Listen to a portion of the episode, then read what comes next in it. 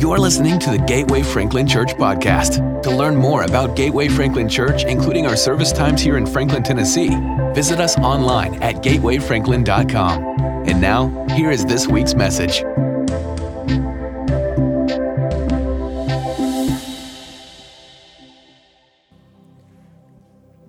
We're singing off the little screen today because nothing in my slides will be on the little screen today because this is, I don't know if this is how it is in your line of work, ladies or gentlemen, but in church world, only things that break are 15 minutes before service on Sunday mornings. They work perfect on Friday, they work perfect on Saturday, they do not work on Sunday mornings. And so once again, our worship team, production team, scrambling to get something working for us today. So I think it's appropriate today to begin a Father's Day sermon with some dad jokes. Now, I looked up the definition of dad jokes because I never even knew there was such a thing like that was labeled dad jokes before. And so I looked up the definition and it was highly offensive. The definition. It says, an unoriginal or unfunny joke of a type supposedly told by middle-aged or older men. And that is a highly offensive definition because I think these things are pretty doggone funny.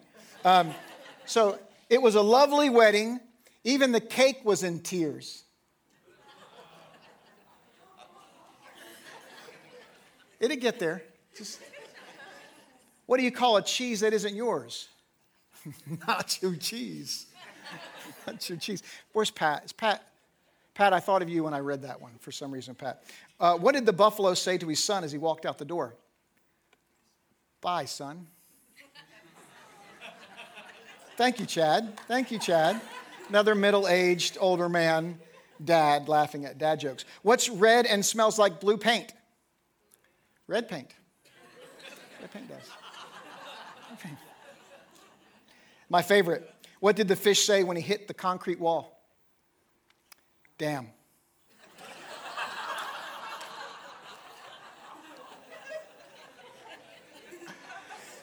I've been wanting to tell that dad joke for about ever since I heard it, and it's been vetoed every single time.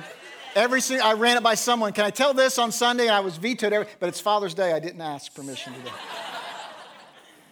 So don't you, I mean, that's high-level humor, I think. That's happy Father's Day. Notoriously, on Mother's Day, we dote over moms. We dote over moms on Mother's Day. And on Father's Day, we usually challenge fathers on Father's Day. I think that's why on Mother's Day, attendance is always so much higher than on Father's Day, because we always challenge dads on Father's Day. There's two particular reasons why that happens. One is most lead pastors, or a high percentage of lead pastors, are men. And men, we don't do good at encouraging one another face-to-face. We do better at challenging or coaching. We're not the best at encouraging. I hope to do both of those today. But the other is a more poignant. The reason why dads get challenged so often is because fatherless kids end up on the wrong end of the wrong statistics. Higher degrees of educational failure, suicide. I mentioned the dropout rates, but also addictions, incarcerations, even poverty. And so that's why dads get challenged a lot. The stakes seem to be very, very high. But when you scan the table contents of your Bible, in the Old Testament you'll find 1 and 2 Samuel, you'll find 1 and 2 Kings, you'll find 1 and 2 Chronicles. When you flip to the New Testament, you're going to find 1 and 2 Corinthians, 1 and 2 Thessalonians, 1 and 2 Timothy, 1 and 2 Peter. You're even going to find 1, 2, and 3 John. But here's what you will not find. You will not find 1 and 2 parenting. You will not find one book on parenting or one book on mothering, and you won't find one book on fathering. In fact, we have very little information on Mary and Joseph, the mother and father of Jesus. We have very little information on Jesus before the age of 30. And I think there's a good reason for that because I think God understood our propensity to turn those things into formulas. I can see the book titles now. If we had good definitions or good, we would look to Mary and Joseph as these perfect parents, right? So the books that would be written, my conjecture would be Raising Your Own Jesus would be one title that we would have available to us. Parenting for Perfection would be one that the high level, neurotic parents would go after that one, right? And then for moms on Pinterest, we would have creative summer snacks for saviors. Right. So when we look to the Bible and we think that it's going to teach us about parenting, no doubt, there are things we pull out of there that inform our parenting. But this book wasn't written as a parenting book. This book was written about a parent. On Mother's Day, I talked to you about the mother heart of God. Today, I'm going to talk to you about the father heart of God. And when we pick this up and we read this and we sing songs like we sang today, we get introduced to the father heart of God. And the father heart of God is significant. If you wonder why life feels so hard and why our responsibilities feel so heavy, I would contend it's because we've mixed up the roles that we're living in. We were created to be sons and daughters before we were ever being created to be men and women and mothers and fathers. And when we lose this sense that we are a son and daughter of the perfect heavenly Father, then everything feels so much heavier. Sons and daughters will inform us on being men and women and being fathers and mothers. So I have two main objectives for the message today. One is to reconnect you to the heart of the Father. But the second would be to bless you with a Father's blessing. And I look forward to doing that. So since we're still in the summer playlist, the Psalms are replete with descriptions of who God is as Father. And I want you to listen to this one in Psalm 103. Now, I've replaced the word, every time it would have said Lord, I've put the word Father. You could replace these. These are interchangeable words here. And so I've written it this way, maybe not. I still say praise the Lord. Is that what it says? Throw it up here. So every time you see Lord, I want you to hear Father. Praise the Father, my soul. All my inmost being, praise his holy name. Now look, when I talk about name, and last week I introduced this to you, that when it says this name and we praise the name of Jesus and those things, this is his fame name. This is his character. This is his essence. We don't praise a name. We got 4 letters or 5 letters written out. That's not what we praise. We praise what the name represents, right? I've also taught you that your reputation beats you into the room. Your character beats you into the room. We're singing about the character. We're praise the character of who Jesus is, who God is, okay, who the Father is. So that's what it's saying. Praise the Father. The psalmist is full of emotion. Praise the Father, my soul. I mean, this is down deep coming from him. Praise the Father, my soul, and my inmost being. Praise his holy name. Praise the Father, my soul, and forget not all his benefits or his blessings. And then he starts listing these out. Who forgives all your sins and heals all your diseases. Who redeems your life from the pit and crowns you with love and compassion. Who satisfies your desires with good things so that your youth is renewed like the eagles. The Father works. It's on our behalf. The Father works righteousness and justice for all who are oppressed. He made known his ways to Moses, his deeds to the people of Israel. The Father is compassionate and gracious and slow to anger, abounding in love. He will not always accuse, nor will he harbor his anger forever. He does not treat us as our sins deserve, or repay us according to our iniquities. For as high as the heavens are above the earth, so great is his love for those who fear him.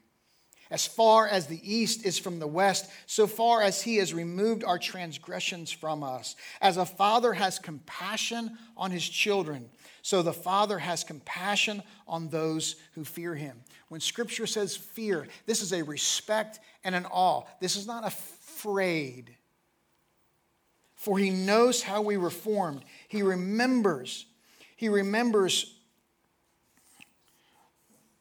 that we are dust. The life of mortals is like grass. They flourish like a flower of the field. The wind blows over it and it is gone, and its place remembers it no more.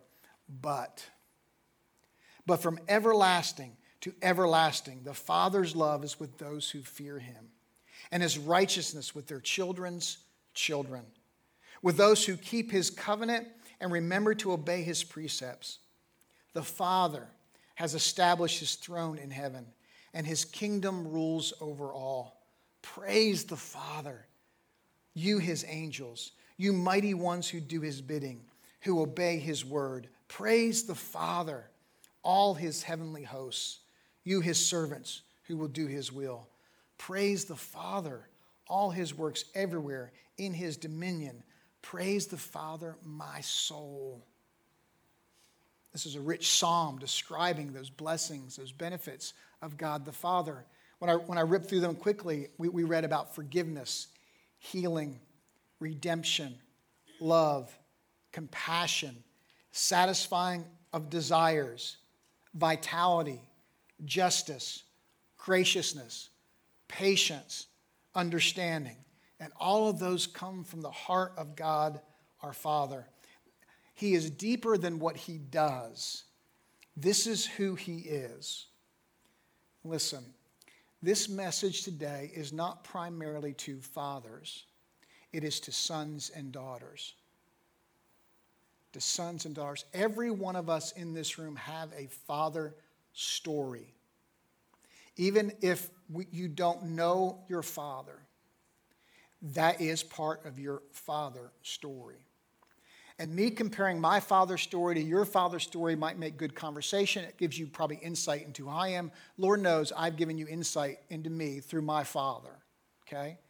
But we all carry a father story. And even in the best of fathers, there becomes things that happen that come out of his woundedness past that end up lodging in us, creating a wound. I spoke to someone after the first service, and I don't think she'd mind me saying, I mean, she's in her 70s, and she said, I just cried because of the remembrance of my father wounds.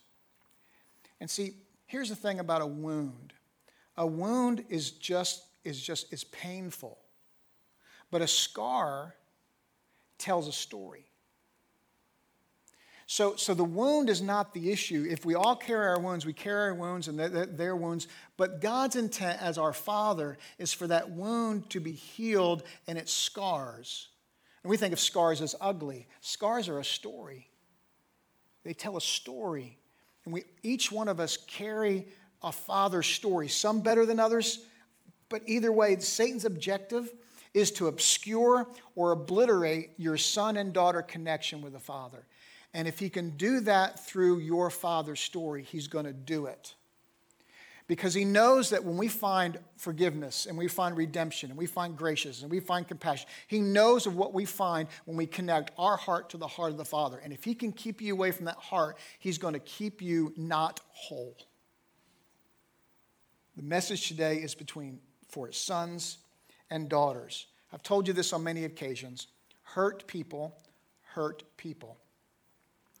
Broken people break people. But listen, whole people heal people. Aren't there people that you just kind of like being around? Like sometimes you like them around because they're the life of the party, right? So you don't have to, I'm kind of an introvert. I really am. I'm kind of borderline. But in big settings, when I don't have a microphone, I lean to the introvert side. So I like being around extroverts in those settings because I don't have to do anything, So there's those kind of people like moving around. But there's also people that you like being around. Sometimes I've heard this phrase, a non-anxious presence. That when they're in the room or they're in a situation where something is kind of chaotic, when they're there, everything just kind of calms down, right? And so whole people are like that. Whole people in Christ, whole people that have a whole relationship with the Father. When they're in relationships and they're in situations, they will bring a healing into that situation that you can't even really put your finger on. So I want to partner that Psalm 103, which I just gave you kind of this 10,000 flyover view of God. I want to follow that up with a New Testament example listed in Luke 11, Matthew 6. Generally, we know this as the Lord's Prayer, and I don't think that's a really accurate label for the prayer. And here's why. Yes, it's true that the disciples come to Jesus and said, teach us how to pray. Right? That's how, if you've learned it that way. That the disciples came, teach us how to pray. And I just don't think that they came and asked him for the details of how to pray. Right? Because what would have happened is they would have had to hear him pray and go, oh, I want to pray like that. And I don't think that's the depth of it. And there's a lot of in-betweens when you read in the New Testament and the Gospels, stuff that we don't have privy to, but you can kind of see where it's going. And so many times we have Jesus going away and being alone with the Father. We don't get a lot of details of what that is, but so often, and he went away to pray. He went on to the mountain to pray. He went away and prayed. And I think every time he did that, when he came back, there was this more of this kind of glow and wholeness of who Christ was. And so what I really think they were asking is, we want that kind of relationship with the Father that you have. Because up to this, they would have known him more as Jehovah, as Yahweh. And now they're seeing this really personal connection between God the Son and God the Father. And like we want that. So I think this is more a father's heart is what we get out of the Lord's Prayer. And what Jesus is teaching them is how and why they can trust this God they're praying to. So instead of it being a model to pray, I think it's more a portrait of who we're praying to. And why is that important? Because when you pray to God as a fixer, it changes the way you pray if you pray to him as Father. Whenever you approach anybody as a fixer, generally the conversation starts right off of what the problem is, what you want them to do about it, and an expectation of when it can be finished. Any dads can feel that, right? The conversations are, sure, Annie called me this week. Now, you know, we have a lot of conversations, but one conversation this week, it was immediately I just said hi, and she went right into what I was supposed to fix. And as soon as I told her when I could get to that, then it was bye. That's going to the Father as a fixer, not going to a father as a father. Hey, Dad, how's your day been? Can I tell you a little bit about my day? See, and so when we pray to God as fixer, it's not going to look anything like this Lord's Prayer. But if we can extract from this Lord's Prayer the heart of the Father God, it will change not just how we pray. He's not teaching this as a formula. He's teaching this as how we can relate to God if we know who God, his heart really is, okay? So here it is. This then is how you should pray. Our Father in heaven, hallowed be your name. Your kingdom come. Your will be done on earth as it is in heaven. Give us today our daily bread. And forgive us our debts as we also have forgiven our debtors. And lead us not into temptation, but deliver us from the evil one. All right, well, Pastor, where is his heart? I see how we're supposed to pray, but where is his heart? Well, when I read, Our Father in heaven, hallowed be your name, years ago I did my own amplified version of this prayer. And this part I wrote out, our perfect and powerful Father, who we approach in complete confidence of receiving mercy and grace. And to me in there, the key phrase is that we can approach in complete confidence, making God our Father safe. Now, I never knew which dad I was going to get sometimes in my conversation, okay? And so just using that as an example, then how often and how many steps do you go through before you approach that if you're not sure what you're going to get when you get there? And through the Old Testament, we learn more about the power and the perfection of God. And you definitely don't want to go to somebody that doesn't have the power, right, to take care of something. But unless you understand the graciousness and the compassion side of God, then you're going to be afraid of the perfection and the power side of God. So in this, he's saying you can trust God your Father as a safe Father. Because when you come to, and regardless of whatever is going on, when you come, you can be assured and come in complete confidence that what you're going to receive is his grace and his mercy. Now listen, Scripture says that God disciplines those he loves, right? But discipline is a loving, gracious response. It's not a harsh, I've taught you this for years, Punishment is about the person doing the punishing.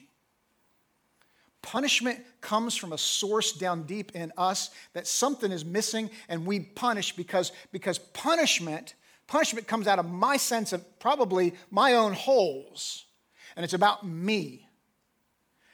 Discipline comes from a completely different place. Discipline comes from a place of love and compassion and a desire to bend and shape so that something that's much more important down the road can be headed off at the pass at this place. Discipline is always about the individual. Punishment's always about the punisher. But what can I be? It's his kindness that leads us to repentance.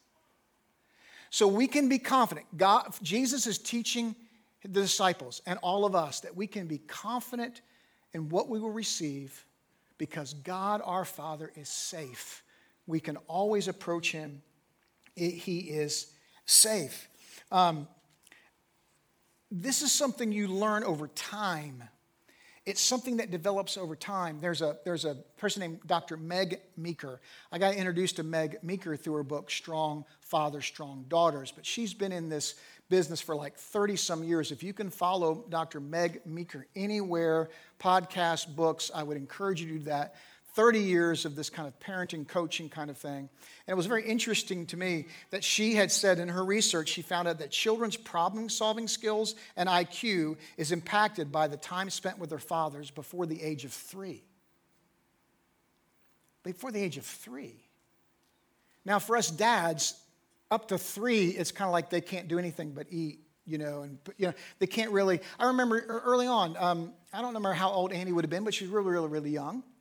And I was heading out one Saturday to Home Depot. And Gina said, well, why don't you take Annie with you? And my first response was, well, why would I want to do that? I mean, she can't talk. She can't help me. I'm going to have to cart her around. Why would I want to do that? She said, I take her with me everywhere I go. Okay. Well, then that turned into our thing. We went to Home Depot so much when she was little that if anything was orange later on, she would not want to go anywhere near it. Right? Right? Right? Look, dads bond with their kids around play. Moms bond with their kids around conversation. So when a dad spends time with their son or daughter during the day, when they come home, the question mom has is, what did you guys talk about?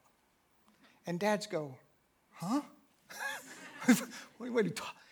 When they spend time with their moms all day and they talk, and they come home, Dad doesn't ask, what did y'all talk about? Dad asks, what did y'all do? But listen, I told you on Mother's Day that God our Father has a mothering heart. He bonds with us through time spent in conversation and in time spent just doing nothing. Just playing, just going for a walk, just whatever is there in nature that fills your soul. God our Father wants to do both. He wants to have the time with us to play and the time with us to talk. And he's safe. He's a safe father to do either one of those things. But that is what gets us into his presence.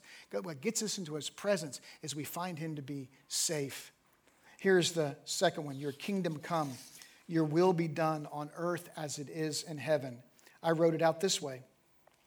Break into my present darkness with your rule and reign, circumventing the power that is trying to destroy something and someone under your spiritual jurisdiction. This part of the prayer comes from recognition that we really don't know what's best for us. And it takes a lot of, depending on your personality type, it takes a lot of convincing to tell you that you don't know what's best for you. And you don't completely understand everything that's going on around you. You don't understand all the intricacies. We can't understand tomorrow or next week. So this portion of the prayer is that we can trust God our Father to protect us, protect our interests, to protect our hearts, because God our Father is a protective and he's a proactive Father. One of the greatest challenges as parents is the protection of our kids, right? It starts off early. You buy the things that puts the outlets at your home, right? It used to be you buy those plastic things and you insert it. Now you can actually buy different outlets When we were redoing the house up here, we knew how many kids would be in that house through the years. We took all those old outlets out, put new outlets in that you can't put anything in, right? And so that's the easy kind of protection. But then we start moving as parents. Well, how do we protect their hearts? And how do we protect their futures? I learned this. I was at the inauguration of a new president at Lee University, and I was talking to one of the professors, and we were just talking about parents and how parents have changed through the years in college. And he said, "You've heard of helicopter parenting?" I said, "Yeah, always hovering." He said, No. We now deal with snowplow parenting." I said, "Snowplow? Do tell." He said, "They try to get out in front of their kids and remove every possible obstacle out in front of them so they never have to deal with anything hard." Now, where does that come from? It comes from this place, we think, a healthy place of protecting our fathers. But if we're sons and daughters before we're ever husbands and fathers and mothers and wives, then we can trust our kids to the Father. That when we can pray, "Not my will be done, but your will be done," we're trusting someone else. We're trusting God, who is saved, to see stuff we can't see and that we can't protect. And if we can buy into this about our Father, that we can trust Him with our futures, our present, it changes the way you live your life. Even when I wrote this out, that primarily we get our roles mixed up, and primarily if things feel heavy to you, my suggestion would be that you've gotten your role mixed up with God's role. That primarily He's called us to be sons and daughters before ever men and women, before we're ever mothers and fathers. And so when you go through this really bout of anxiousness and weight, my suggestion would be take a step back and see yourself as a son and daughter first. And a son and daughter should ease that. Let's go to give us today our daily bread. I acknowledge you as my provider. You are better at it than I am. Give me the strength and wisdom to work with you and not against you. And this is God our Father as a providing Father. He's a providing Father. When I held Annie in the hospital, I told you this at Mother's Day. Moms have 40 weeks to get attached to their kids. Dads, we're a little behind the curve. And then they're born, and then we hold them. And I remember being completely overwhelmed, like, how in the world am I going to provide for her? Right? I had read too many articles about how many millions of dollars your kids cost you. But I'm like, how in the world am I going to provide for my daughter? And then she had gotten old enough, and it was one particular night, "Dad, you know what this is. It's the elbow and the ribs," and you hear your wife say, "It's your turn." And so that meant, I had to get up and check on her. So I get up and check on her, and now she's sitting in my lap in the glider, and her legs are just a little bit long enough to kind of wrap around me a little bit. And she buried her head in my chest right here, and I remember this overwhelming sense of love for her. And in that moment, I heard as clearly as I've heard anything God ever speak to me, I heard clearly, "This is all I want to do for you." All this striving and working and doing and worrying and fretting. And in that moment, it was the first time, I guess, that I had enough of the right emotions to connect to Him saying that it hooked me. What you feel towards this little girl in your lap now, that's how I've always felt about you. So again, dads, we connect too much of our worth and too much of our fear around the providing model for our kids. And it never was intended to be that way. How can I say that? Because Jesus also teaches in Matthew 6, "Seek first the kingdom of God and His righteousness." And all these things that He had just described about food and clothing and everything, all these things shall be added unto you. He's saying, "I'm your perfect heavenly Father, full of compassion and grace. You can trust me. I'm safe. I can protect you. You can trust me with you, and I am your provider. Trust me. Seek after me. Seek after my ways, and just watch and see what I can do." God is our provider. We can trust Him in that. The fourth one. And forgive us our debts as we also forgive our debtors. I wrote, "Forgive me of the times that I rebel against your standard of holiness and hurt you. And I will use that grace to inform and resource my forgiveness to those who don't measure up to my standards." and hurt me. What Jesus is teaching us is God is a forgiving Father. A forgiving Father. A great relationship with your Heavenly Father is not marked by perfect behavior. It's marked by perfect forgiveness. Theologian J.I. Packer says this, our understanding of Christianity cannot be better than our grasp of adoption. Of all the gifts of grace, adoption is the highest. This is an amazing observation. The higher our understanding of us being chosen and grafted into His family, the higher our understanding and embrace of that is the higher an understanding of our embrace of Him as Father. God our Father keeps an open door for forgiveness. You can always count on God to forgive you. Here's the last one. And lead us not into temptation, but to deliver us from the evil one. I wrote, lead me in the direction of life, because sometimes I'm drawn to the shiny things that lead to death. And save me from the effects of this evil age, the evil one lying in wait for me, and the evil circumstances I find myself in right now. Who would you ask that to? God our Father as a leader. Jesus knew we needed leadership. That's why His invitation with relationship was two words. Follow me. Follow me. That's what a leader says. Follow me. We have a world of people, of leaders that cannot be trusted. They speak their own minds, wanting to lead you in their own directions for their own benefit.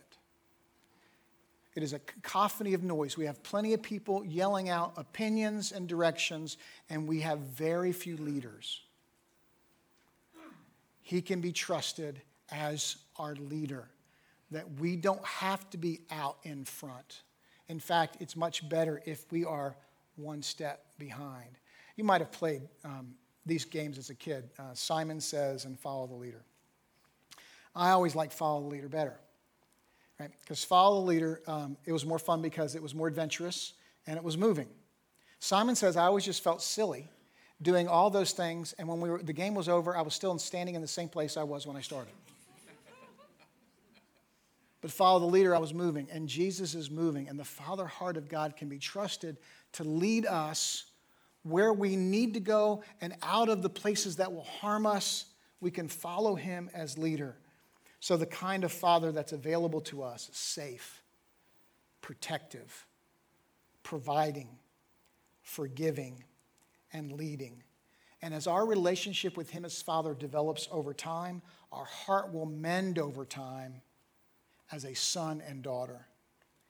And whole parents heal children.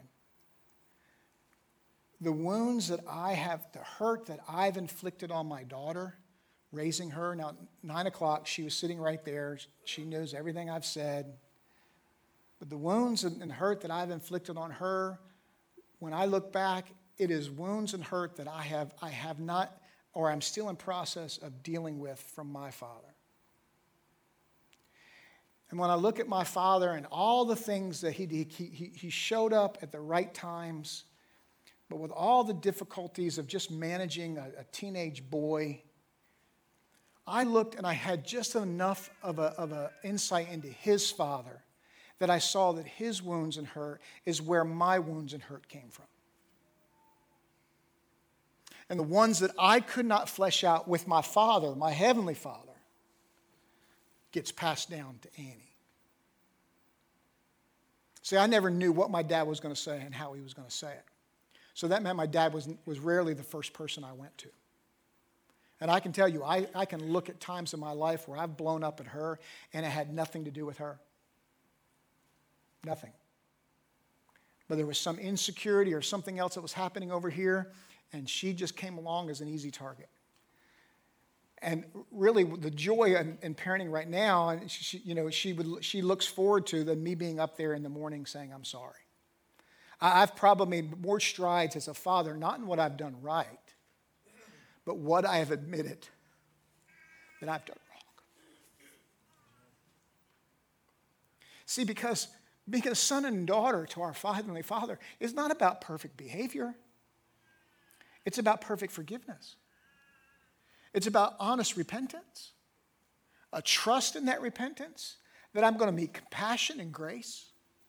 And that compassion and grace is going to shape me and it's going to heal me so that I can be a whole person healing people and not just carrying around gaping wounds. The enemy is what wants to keep those things gaping and open and infected, not the Father. The Father steps in and does all of the opposite to bring that kind of healing to us. Team, come on up. And that leads me to my concluding objective. I want to give you a father's blessing. Look, I understand that I'm not your father, but I am pastor, and I am shepherd. So if you allow me today, I want to bless you as a father. One particular thing my father said to me caused so much pain, and he did it. I can't even unpack it. What I can tell you is I held it for decades and decades and decades. But he also did something once that I've also held for decades. Going away to college, I drove to the station to say goodbye. He was already at work. He wasn't coming home. If I was going to say goodbye, I had to go do it. And it's the first he had ever mentioned this to me. When I met him on the sidewalk in front of the station, he said, "Stay." He had kidded around with me that I had just when I had gotten old enough to be helpful that I was leaving. He said, "Stay. I'll buy this station in this neighboring town, and you and I will be in business together." Well, by that time, I had already was very convinced that God had called me to ministry, and I was heading off to Bible college. So I said, "Dad, you know I can't go." Now, I had settled that already in my heart with the Father that I wasn't afraid to tell my dad that. I had no idea what he was going to say. There had been plenty of occasions where my father would have just turned around and walked away.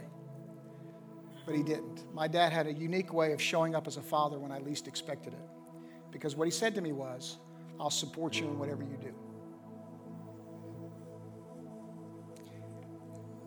He would not have ever classified that as a blessing. But that's exactly what it was. Your father may have blessed you and you had not recognized that. You might carry some heavy hurts from your father. The hurts you carry may be that you didn't even know your birth father. But blessing in Scripture is a big deal. 330 times in the Old Testament, one particular word for blessing is listed. It's Barak. A blessing was so significant that it set the identity and the future of the children being blessed. I end every service since April 1st, 2007 with a priestly blessing out of Numbers. And I'm going to get to that. But this one I want to bless you especially. What I'm going to ask is, if you are carrying a father wound, this is not an indictment on your father. This is not about your father today. You're not somehow dishonoring your father. But if you carry a father wound, I want you to stand so I can pronounce this blessing over you. I don't want you to be embarrassed. I'm not trying to embarrass you, but I believe movement matters. If you're carrying a father wound, I want you to stand so I can pronounce this blessing.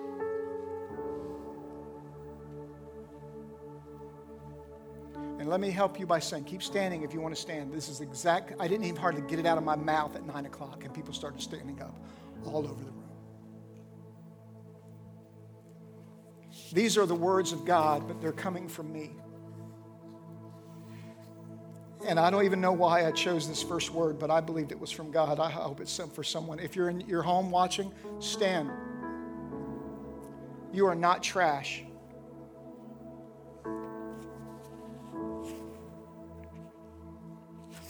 I love you, and you are treasured. You are not a mistake. I myself put you together. You are fearfully and wonderfully made. All your days were written down before you were born. You are not forgotten. My thoughts for you outnumber the sands on the sea.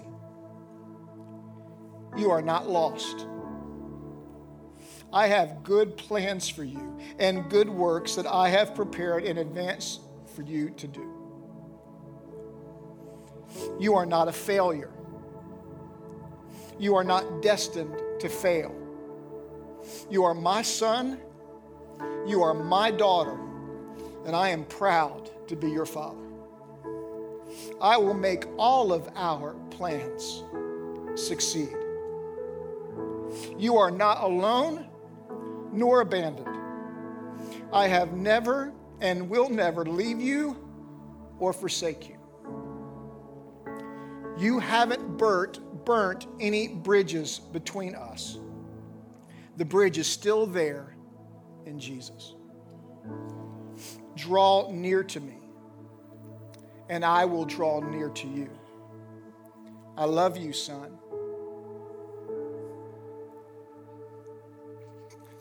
I love you, son. I love you, daughter. I love you, daughter. I am proud of you.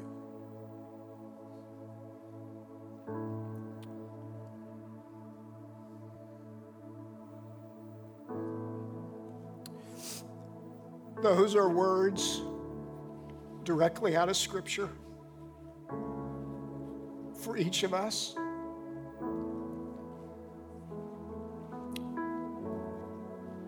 And it's those words that you have to hear echo over all those other negative thoughts and feelings that you hear. The enemy lies. That's what he does. You can always tell who's lying to you. You can always tell by the tone of the voice. If the tone of the voice in your head doesn't sound like that, it's not coming from your father. That's the tone you listen for. That's the tone you can trust. That's the tone that protects you. That's the tone that provides for you. That's the tone you listen for. And any other tone, call it out for what it is. That's a lie. That's a lie. I'm not going to believe that. I'm not going to live on it. I'm not going to base anything I do on it. That is a lie. And let the Father bring healing to you. Now I want everyone to stand. The blessing I pronounce at the end of every service is out of Numbers. We're going to sing it today before I pronounce it over you. And I do it so that each time we get together, that we receive a blessing from our Father. Let's sing it together. We hope you were encouraged and challenged by today's message. Again, to learn more about Gateway Franklin Church, find us online at gatewayfranklin.com. Thanks for joining us today.